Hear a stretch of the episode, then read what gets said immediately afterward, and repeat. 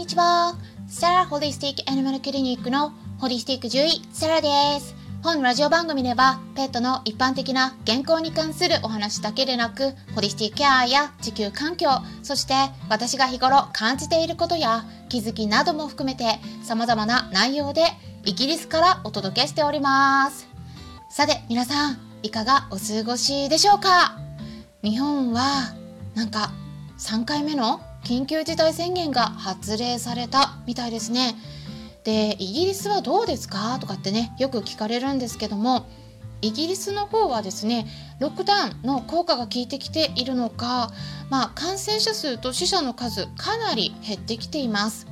まあ、これがねワクチンの効果はねちょっとねそこかはわからないですね。まだねちょっとね判断するに早すぎるかなと思うんですけどただねまあまあ打たれてきています。イギリスの政府から発表されてるんですけどもまあ1回目のワクチン接種はですねもう約63%の人が終えていてで2回目もですね約22%の人が終えています。うん。だからね、まあ、うまくいけば夏になったらマスクを外せるようになるかもしれないってねボリス・ジョンソン首相が話してるんですけれどもただまだねどうなるかわからない。予測できない感じで不安定なのでまあ残念ながらですね大きなイベント、まあ、クラフトも含めてね、うん、犬のショーですね。も含めて音楽のフェスティバルとかねほとんどキャンセルになっちゃってます。大きなものは。うん。だから私もねあのイギリスの国内の旅行とかはねまあ1泊2日とかねちょっと行きたいなとか思ってたんですけどうんちょっとね ま小さいイベントをちょこちょこ行くような感じになるのかなって思ったりしています。っていう感じなんですけど日本はオリンピック開催するんですかね、ま、今回の緊急事態宣言でね感染者の数が減ってくれればいいなって願っています。っていうことで今回はですねマイノリティについてお話ししたいと思います。あのペットの飼い主さんにとってはね一見関係ないようなお話に思えるかもしれないんですけどそうじゃないんですね。はい。すごくね重要なことを話します。なので最後まで聞いてもらえたらなって思うんですね。でね皆さんこのマイノリティっていう言葉の意味はいご存知ですか？あの今ね説明していきたいなと思うんですけれども。英語なので、はい、英語でマイノリティって言うんですけど直訳するとね少数とか少数派少数民族とかそういった意味になるんですけれども、まあ、最近このねマイノリティという言葉結構聞かれるようになっていませんか？どういう時に使われるのか言いますとまあ多いのはですね例えば分かりやすいのはですね性的少数者っていう意味で使われることですね。この性的少数者っていうのはどういう人たちのことを言うのか言いますと、まあ、例えば男性なんだけど男性が好きになるような人とか、まあ、女性なんだけど女性のことが好きで同性のパートナーを持ってるとか、まあ、ゲイとかレズビアンなどと呼ばれることもありますけど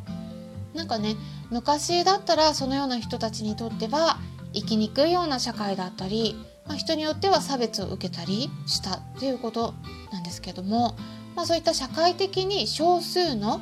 価値観を持ってる人たちについてもね理解を示していこうというそういう流れができていますよね。でこれってすごくね大切なことだと思うんですね。まあ、人が何かを好きになったり嫌いになったりするっていうのは自然なことだし、まあ、それが少数派であったとしてもただそれだけの理由でね誰かからけなされたり否定されたりあとはですねもうあなたは男なんだからこうしなさいとか女なんだからこうあるべきだとかねなんそういった価値観落ち着けられるのって誰でも嫌じゃないですか、ね、そういうすごくね分かりやすい例だったので、まあ、性的少数者を例に挙げてお話ししたんですけどね。今回お伝えしたいのはですねマイノリティっていうのはそれだけじゃなくていろんなねあの分野でこういろいろあるんですよ。でそういうね少数派の意見とか価値観を持ってる人たちのことを言うんですけどまずですねそういう人たちがいるんだということを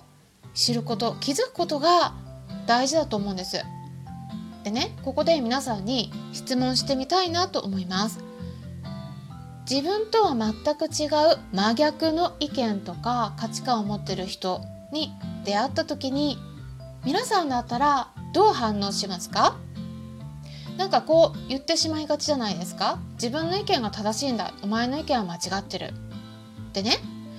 例えばですねだからねこれ私もねあの本当に気づかない時があるんできあの気をつけないといけないなって思った出来事があったんです。で具体的にお伝えしますとクラブハウスでの出来事だったんですけどね。私は獣医師としてね飼い主さんへのアドバイスを行ったりもしてるからあのアイコンのお写真でもねまあ音声配信してるっていうこともありましてこの音声のチャンネルのアイコンと同じ写真を大体使ってます。まあ時々変えてることもあるんですけどね。でもねこの前犬嫌いな人がいたんです。でお話を聞いたところ小さい時に一緒に暮らしていた犬に手を噛まれたことがあってその時からもう犬が本当に怖くて仕方がないと。でね犬の気持ちを知りたいとも思わない分かりたいとも思わない。うん、犬のことを本当にもう怖いからただ単純に一緒に暮らしたくないと。うん、でねまあ本人はねだから犬が嫌いなじゃなくてどっちかっていうと怖いんだとおっしゃってたんだけれどもただまあどちらにしてもね犬に対しての嫌悪感がある、うん、嫌な感情が出るっていうことなんですね。でそれでその時にですねあ確かにそういう人もいるんだって思ったわけなんです。っていうのもなぜ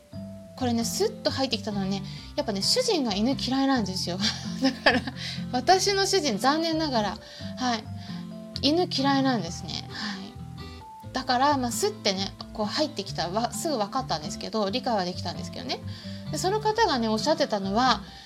犬に噛まれた時の話を犬好きな人に話すと大体決まってですねあそれはあなたが悪いんだよって言われるということだったんです。これどうですか？言ってしまいがちじゃないですか？犬好きな方。ね、結局だからね自分の気持ちを理解してくれる人が周りにいないと、うん、そういうのを感じるということだったんです。でもこれってマイノリティの人たちが共通して抱える悩みだと思うんですね。で私もねあ犬は悪くないよってね言いたくなったんだけれどもでも実際の現場を見てないからこれ何も言えないなってわからないなと思ったわけですよ。でだからね犬好きな方がねよく陥りやすいこととしてはねあの犬に噛まれたっていう話を聞いた時にあそれはね犬の行動をよく把握してない人間の方が悪いんだよって言ってしまいがちなんですよ。これねイギリスのドッグトレーナーさんもそうなんです。これねあの犬に噛まれる事故イギリスで多いんだけどほとんどのドッグトレーナーさんはね犬側に回るんですよ。犬は全く悪くない犬を管理してる人間の方が悪いんだっていうわけなんですねでもねこういった意見っていうのは犬に実際に噛まれた人からすると偏った考えのように映るみたいなんです。でねこれねちょっと皆さんにね聞きたいんですけどね。これね犬じゃなくて人間だったらどう思います？例えば犯罪を起こす人間がいますよね。犯罪を起こす人っていうのはそうやって犯罪を起こすようになった背景があると言われてます。例えば子供の頃に虐待されて育ったとかいじめられるなどして人間を信用できなくなったとか。そういった背景があるわけだから。だから人を殺したり犯罪を犯してもいい。っていうことになりますか？その人は悪くないって言えますか？ね、ほとんどの人は そうはならないって思うと思うんですよ。でもね犬だったらなんかね犬は悪くないって言いたくなっちゃうんですよ。こうやってねいろいろ考えていくとねどちらが正しいとかはねやっぱね言えないとこあるなって感じたわけですよ私も。でマイノリティの話に戻るんだけどやっぱり犬が嫌いとか猫が嫌いな人もいるっていうことで、まあ、こういった音声配信をする時にあのクラブハウスでも時々ですね後ろでワンちゃんとか猫ちゃんの鳴き声が聞こえることがあるんですね。これね私もそうなんです。はい。私も猫と一緒に暮らしてて特に時々ですね特にですねお腹が空いてる時とかなんか遊んでほしい時とか ご飯あげたんだけどおやつが欲しい時とか泣き始めるんですね。うん、でこれってね猫好きさんがね集まる部屋ならいいかもしれないんだけどあの他のルームのモデレーターを担当してる時、うん、一般の方がね聞いてる場合はね気をつけないといけないなって思ったんです。うん、やっぱりですねいろんな方いらっしゃるんであとねお子さんが騒いでる声とかも聞こえる場合がありますね。でこれねあの本当に何て言うかな子供なんだからしょうがないじゃん犬なんだから猫なんだからしょうがないじゃんっていう風にねやっぱね言っちゃいけない場面がねあると思うんですね。これやっぱりあの公の場に行った時もそうだと思うんですけどあのやっぱマナーじゃないかなっていうのを思う時がありましてねその場その場の場面であの OK になるのとちょっとやっぱり人によってはあこれちょっと嫌だなって、うん、やっぱ犬の鳴き声とかもですねあのもう世話してる人にとっては私とかあんま気にはならないんだけどでも犬嫌いとか犬を飼ったことない人にとってはねあこれうるさいなってやっぱ思ったりするわけなんですよね。だからそういうあの自分とは違う立場の人の気持ちに立って、えー、マナーを考えていくっていうこともすごく重要じゃないかなっていうふうに感じたりしました。でマイノリティねあのやっぱホリスティックケアもそうですし特にホメオパシーに関してもね あの理解してもらいづらいっていうところもあるのでまあ別な視点から考えるとちょっとねあのお話ししたいなと思って、えー、思いました。はい参考にしてもらえたら嬉しいです。ホリスティック獣医サラでした。